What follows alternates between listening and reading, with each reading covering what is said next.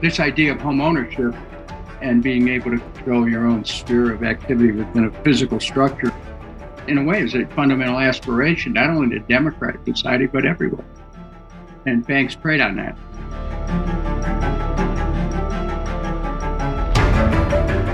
The media knew full well the kind of skullduggery that was going on that the Cleveland Electric Illuminating Company, a private utility and monopoly, was committing against the city of Cleveland and its municipal utility. But they didn't care because they were getting advertising revenue.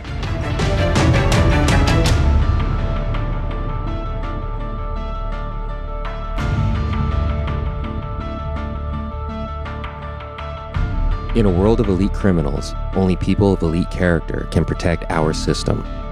This is the new Untouchables.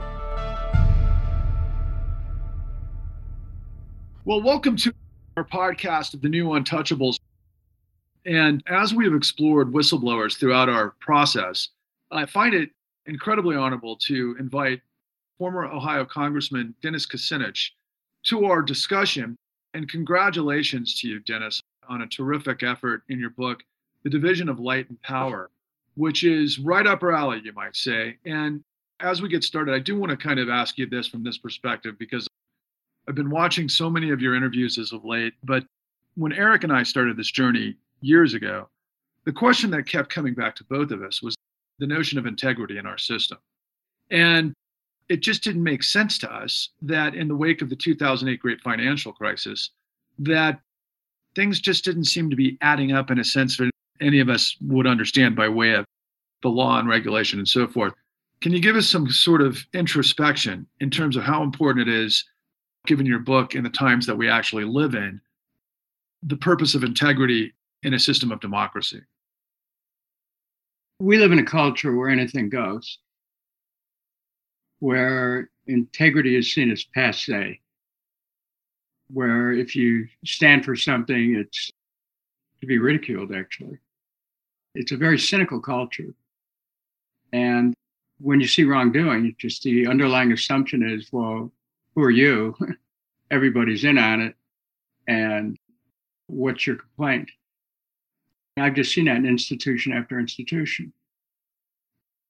One is almost accused of a certain naivete to raise a question about spending of funds, of corporate corruption. It's the way of the world. But integrity is the way of the world too. Without integrity, the world falls apart. Integrity is the trust which binds us together. It's the glue that holds a society together. Without integrity, you can't put an airplane in the air. Without integrity, you can't go to a drugstore and buy a product. Without integrity, you have to be afraid of eating your food. The unseen power of integrity is that compelling force which binds us all. And without it, all things fall apart. Eric, we went on a journey where we discovered Miss Addie Polk. She was a 91 year old African American woman, of course, who resided in Akron, Ohio. And we were just amazed to discover Dennis Kucinich on the floor of the House of Representatives bringing her name to the floor of the People's House. Eric, can you provide a sort of framing for Mr. Kucinich of what Addie Polk means to us? Well, Addie became the face of what we believe to be the quintessential victim of fraud or a system that is fraught with corruption. And it was so important that as we came to realize that she clicked so many boxes. She was not wealthy. She was a woman. She was a widow. She was African American, all these different things. And it seemed to me that whenever our own, you know, our neighbors, you know, fellow citizens are in trouble, it is always the most vulnerable that seem to be the ones that are targeted. And I think that in your book that we see very similar circumstances where the first and most hard hit victims are the people who can afford it the least. And so I was wondering if maybe you could talk about that, about vulnerable communities and how they are always seem to be the first in the reticle, you know, so to speak, of, of these schemes. the aperture of vulnerability widening here. Yes. our society. There's there's a greater degree of vulnerability today for more and more people economic vulnerability, social vulnerability, mental health vulnerability, physical health vulnerabilities. We're a society which has lost the plot when it comes to a almost militant consumerism, which doesn't have the moorings in ethical values. You take Addie Polk, for example. Everyone wants a better home. Everyone wants to be able to afford a decent place to live. Banks in 2007, well, starting 2006, 2007, and 2008, went into Black communities and sold no doc, low doc loans, knowing full well people couldn't pay. Banks didn't care. They booked them into mortgage backed securities, collateralized debt obligations. And before you know it, a couple months passed, people couldn't pay, they're forced out of their homes. This idea of home ownership and being able to control your own sphere of activity within a physical structure, in a way, is a fundamental aspiration, not only to democratic society, but everywhere. And banks preyed on that.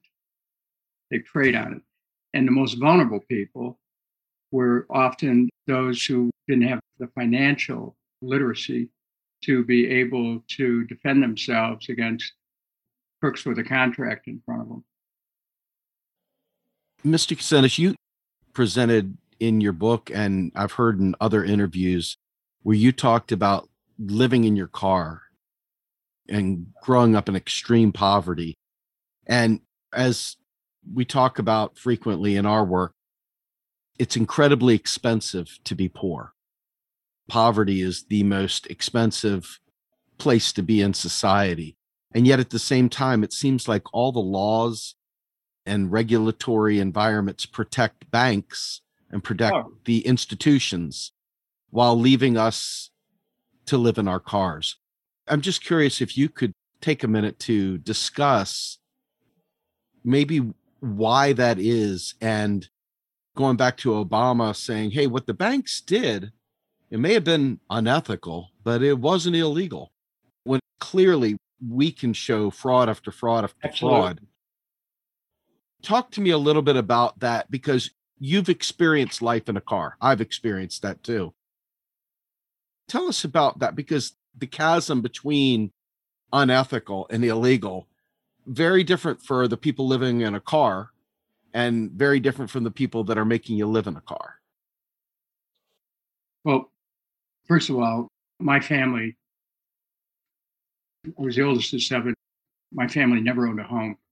And as the family expanded, it was very difficult to find a place to live. In the 50s, there'd be ads showing up in newspapers saying, no children, two children, three children. And we always had more than any of the ads offered. In some cases, we just took whatever we could and even with more children than the landlord permitted. Landlord found out, we were evicted. Sometimes we end up living in the car. When you're a kid and that happens, it's just all part of the great adventure of life. I can't imagine what my parents went through. And today it's less common. Now, our circumstances were that we had a fast growing family and just no place because we didn't have home ownership. It was very difficult to find a place to live. Today, there's a lot of reasons for homelessness. In some cases, people lost their source of income. In other cases, there's mental health issues that are at work. The society is very tough on people. The society is an exploitative society, generally speaking it makes money off of people in a way that P.T. Barnum expressed brilliantly. So, one of the reasons why Ralph Nader becomes so important in American history is that he led a movement to challenge our consumer practices. And the chasm that you speak of doesn't occur for individuals overnight. People can suddenly find themselves falling into it because of bad luck, bad choices. And the society isn't the society that says, come on, we're going to lift you up and bring you back. You really. More and more people are on their own. And this kind of social safety nets, which other countries have. In America, we don't necessarily have. If people lose their home, there's not necessarily going to be a place for them to live.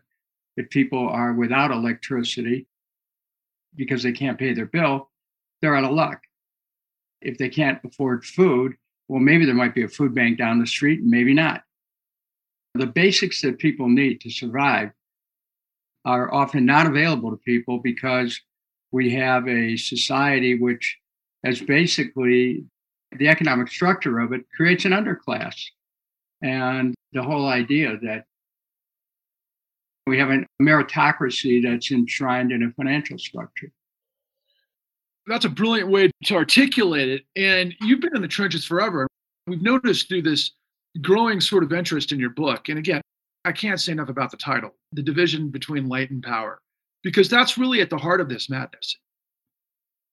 Mr. Kucinich, Eric and I have been on a journey from hell to try to put this into perspective in a way that the regular American people can understand. And what we're talking about, we're talking about the great financial crisis. You're talking about utility and corruption and so on and so forth, but we're in media, right? So we've encapsulated this five part series, soup to nuts revelation of the largest criminal conspiracy and cover up in history, of which you stood on the floor of the House proclamating Addie Polk's name, and she led us to the only RICO conviction in the entire country. And we're trying to get this truth out to the American people. But what we have discovered in media is they don't want to reveal that Goldman Sachs and Chase and all of the rest of the triumvirate that basically sits at the apex of our system, which you just framed, to tell the truth. They think the story is dated. Meanwhile, your book goes back decades and it's just as relevant now as our story was going back 13 years.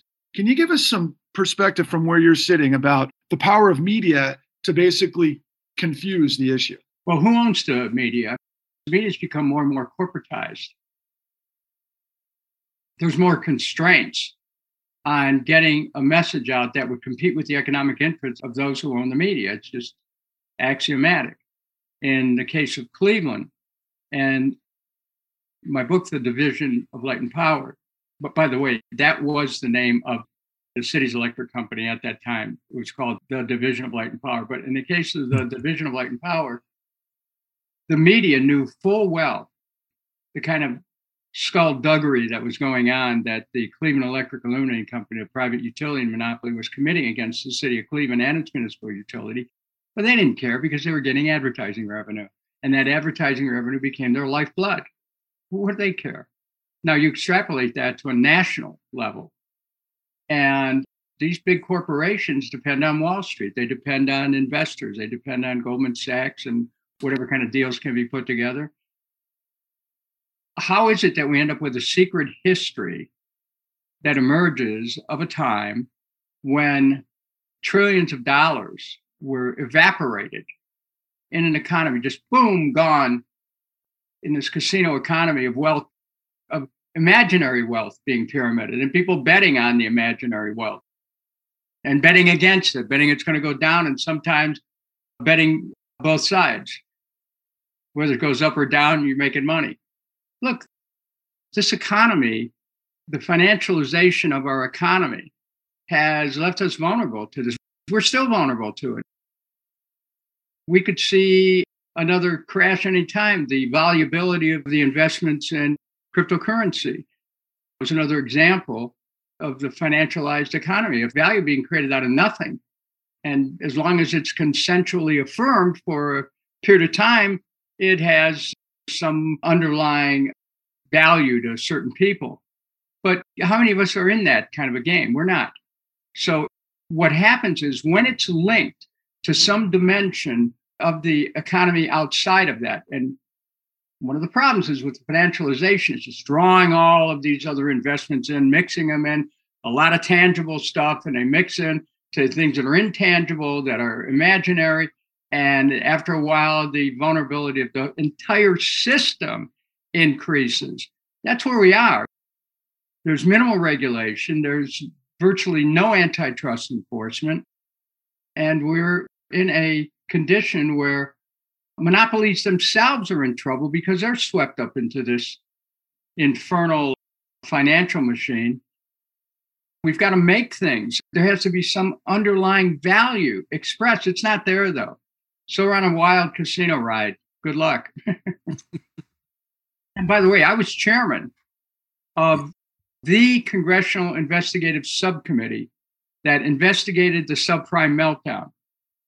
I did that. In our committee, we had Bank of America and Countrywide these people come in front of our committee. And we saw the games that were played and we saw they lied. They knew.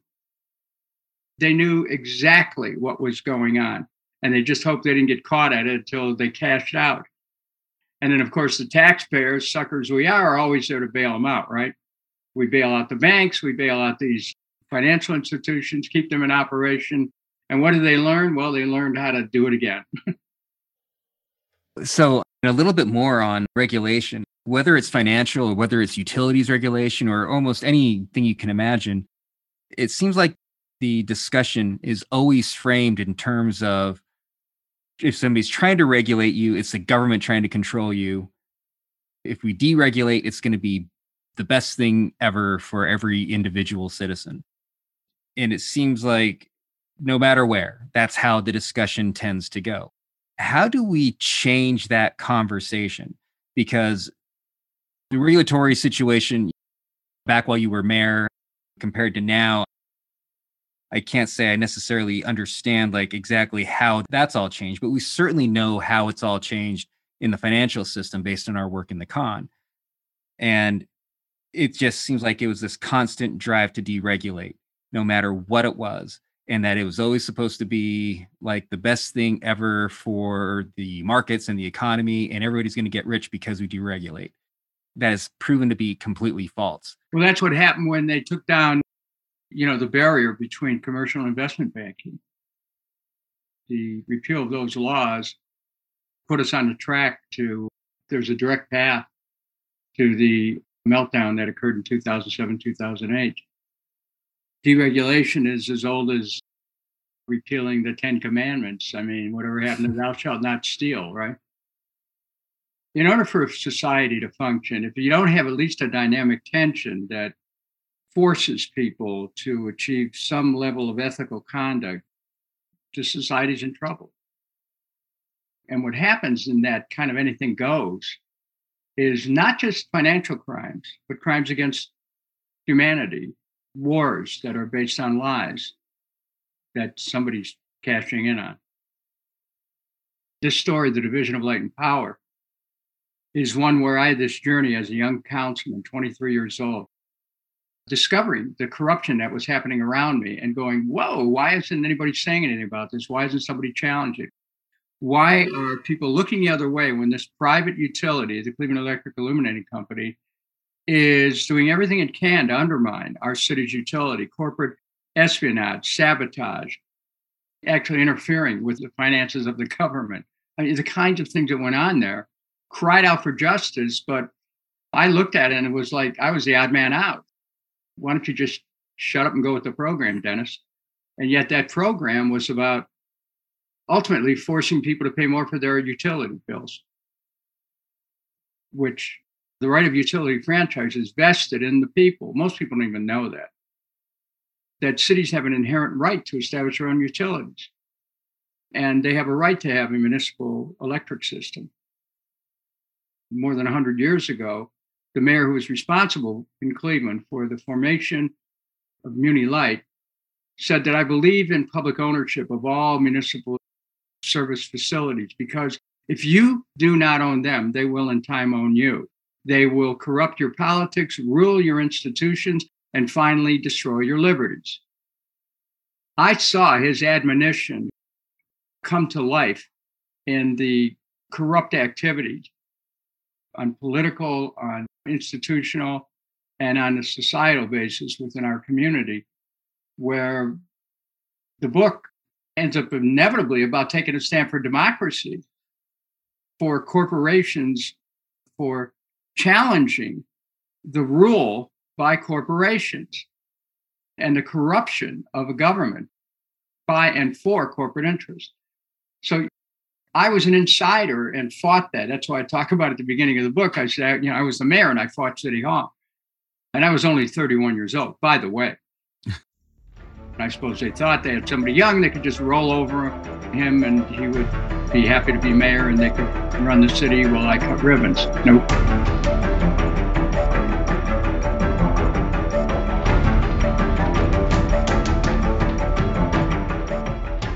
You are listening to The New Untouchables, a podcast brought to you by a collaboration of the creators of the docuseries The Con and Real Progressives, a nonprofit organization dedicated to teaching the masses about MMT or modern monetary theory.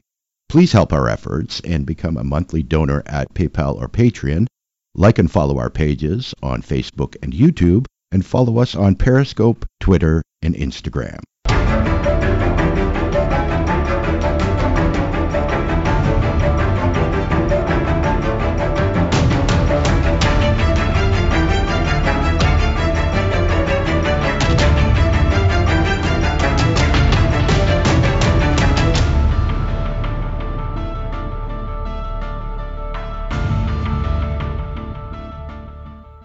Mr. Kucinich, one of the things that jumps out at me is you have been a warrior against corruption your entire career.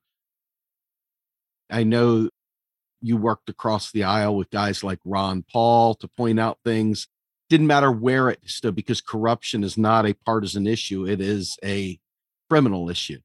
And I look at the work that you did on the meltdown of the housing market and you just broke this down very well. We work with gentlemen like Bill Black, who I'm sure you know from the savings and loan crisis. Exactly. We work with folks like Michael Winston, Art Wilmarth, so many really wow. important people that we're trying to bring these stories out. And we had Richard Bowen on recently as well.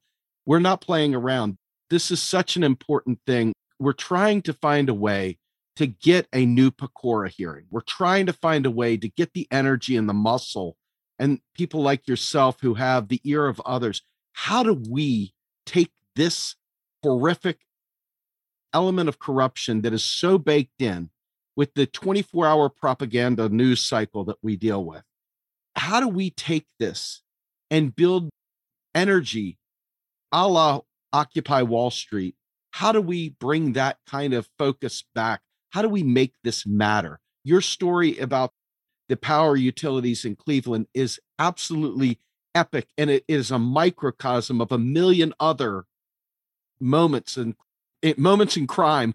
what a slip! Moments in time that I think that if we took a step back and we thought about it, having a civil rights based anti corruption revolution, you know, that word revolution gets sparked around quite a bit. In fact, Bernie Sanders talked about leading a political revolution. You have been on the forefront of trying to lead a political revolution. I think the time has come for an anti corruption revolution. These things do run in cycles in American history. You have to go back 100 years to when, more than 100 years, to when Teddy Roosevelt became president upon the unfortunate death of William McKinley. And the financial interests were always concerned about Roosevelt because he didn't have any particular sympathy for the way capital was being amassed at the time. And he became known as the great trust buster because he saw the dangers that existed in the economy to these various areas, whether you know it was railroad or energy, oil or transportation, the importance of breaking them up. In the history of this country, there is a place today where we take our understanding of what it was like 110 years ago and move it into the present day and take that kind of thinking to meet the present challenges. In some ways, I did that building on the philosophy of Tom L. Johnson that came out of that so called progressive era of American politics and bringing those values into the present day. And those values are immutable. Time changes, these, these values should not. So, what you can do, I think, and I've always felt where the greatest vulnerability of this whole system has been, from my own investigation of the subprime meltdown, was in the failure of the Federal Reserve and then later on the banks to have to atone for the wreckage they left in neighborhood after neighborhood in the city of Cleveland. There were tens of thousands of people who were caught up in the maw of this financial machine for no doc, low doc loans. There should have been a major civil rights suit filed on behalf of African Americans who were cheated out of their lives investment because they rolled their equity from previous property into another one, try to upgrade a home, or put their savings into purchasing a house which they needed more than luck to be able to make the payments. But I've often felt that that was territory that needed to be revisited. That the public officials during that time were so close to the banks, they would not have dared to raise the question. Because to me,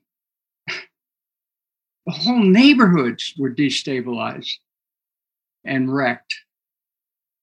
And it still has not been resolved. These banks come up and they, the successor banks, they say that they're going to loan a few more dollars into a community that has been traditionally redlined. See, that's where I think my feeling has always been the neighborhoods on the east side, in particular of Cleveland, that were really devastated by those loans. The records are still there. And I think the claims could still be made because at the heart of it was fraud. And I think that you probably could still find some plaintiffs. But unfortunately, for years and years, the city of Cleveland was not congenial to that kind of action, but that could change. Mr. Kucinich, I know that we're running out of time, so I'm going to just kind of put this corner on it unless you're willing to give us some more time. But in respect to your Sunday afternoon and things that you have on your calendar, look, we've gone the distance in Ohio. We went to Ken Bracatelli, and we know the devastation that took place that you referred to in Cleveland. It seemed to us to be ground zero, quite frankly, where a lot of these insane mortgage products were unleashed and a lot of unwitting people literally years before it made its way to Arizona and California and Florida and the sand states and that sort of thing. And it was off the heels, of course, of this country getting rid of the golden goose, right? Which was manufacturing and what the industrial Midwest represented. I don't want to take too much time in this, but I was struck by your moral clarity in your book and everything that you have been able to discuss, given your upbringing and what it's all about. The way I've always interpreted this is I know Moses didn't get the tablets at the top of Sinai and have one set of rules on the front for the people and a separate set of rules on the back for the powerful who could game the people. Can you leave us with some understanding, particularly within this last idea? We know that the only RICO conviction in this entire fraud took place because of Mark Dann's work on a smaller level fraud that represented the entire con from soup to nuts, whether it was Chase, Goldman Sachs, whomever, they were all playing the same game that your state was able to nail with a racketeering and corrupt organizations tag, which this was. Can you try to pull together the integrity of morality, of ethics, and then also governance as you send us away from this uh, to inspire a group to move forward in a civil rights like revolution to purge corruption?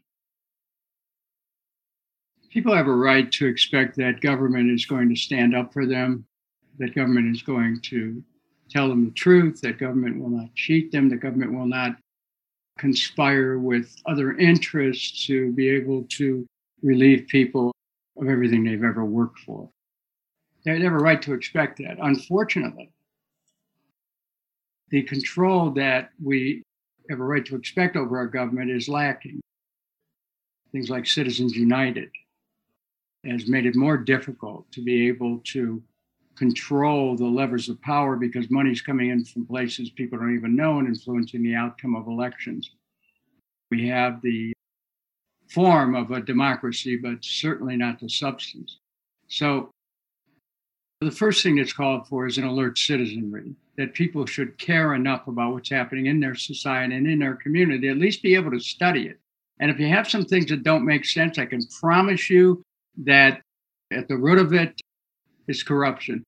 The idea that government doesn't work is false. Government works. The question is who's it working for? And we have to learn who it's working for. And when government gives away massive amounts of dollars to this group or that group, in return, public officials start getting contributions. We have to ask questions about that. So part of this is our responsibility as citizens to watch what's going on.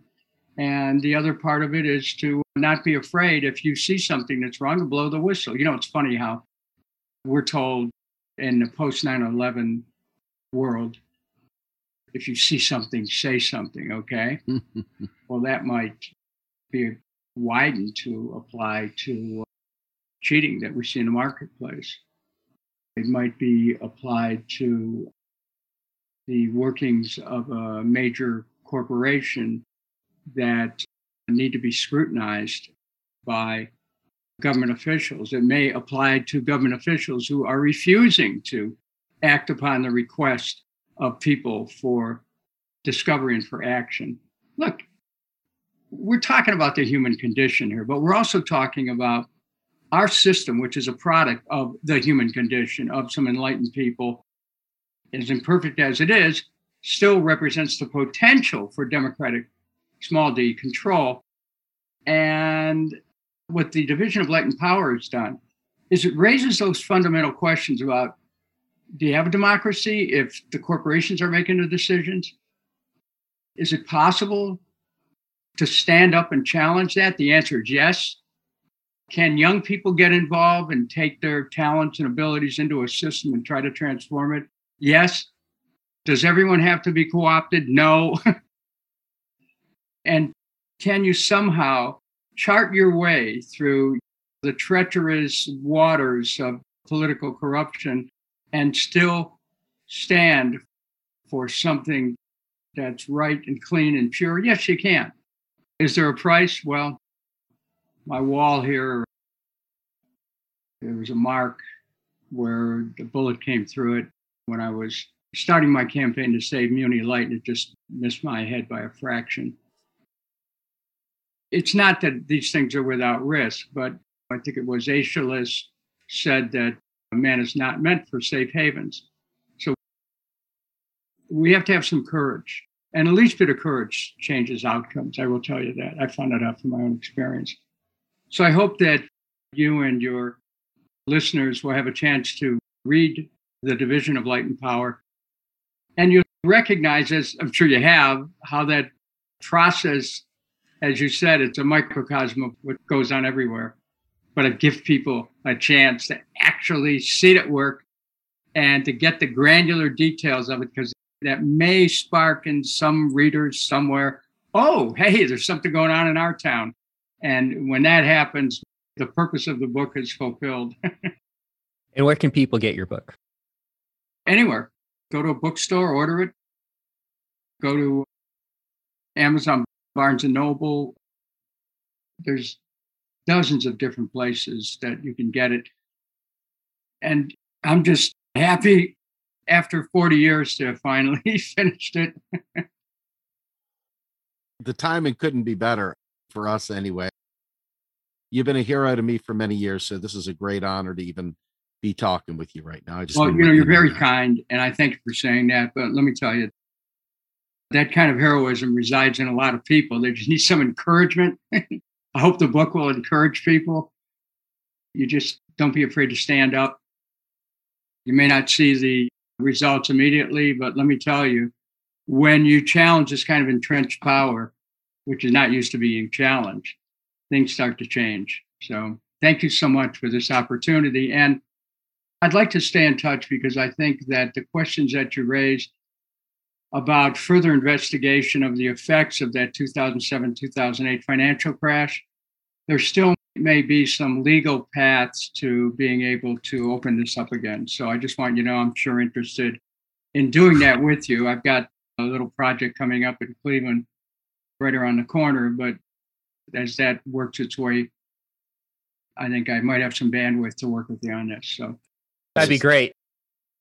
That's music to our ears. And I'll tell you, with alongside of Eric, we've assembled some of the greatest heroes within our system, from William Black to Paul Pelletier, who's calling for a Manhattan like project to purge corruption.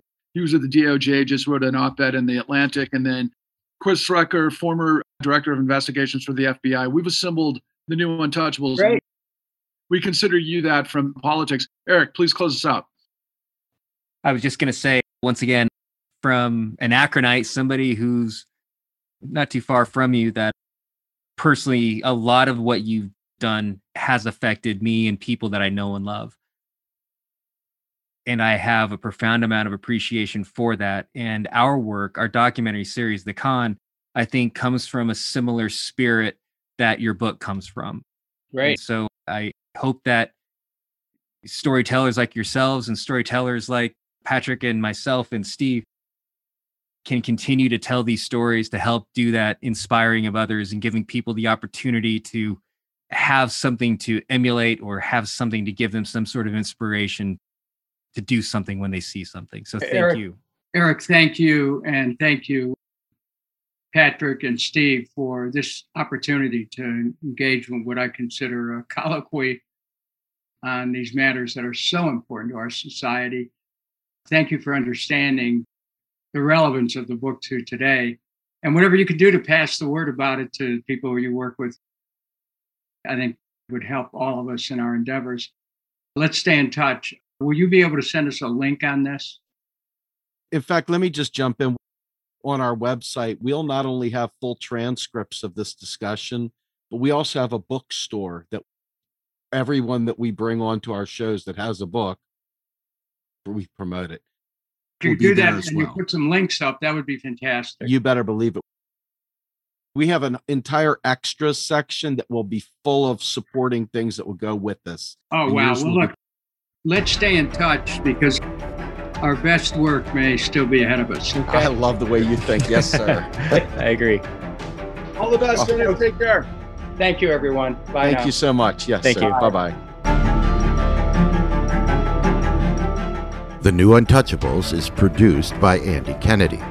Descriptive writing by Roseanne Rabiola Miele, and promotional artwork by Christina of Paradigms and Revolutions Design Group.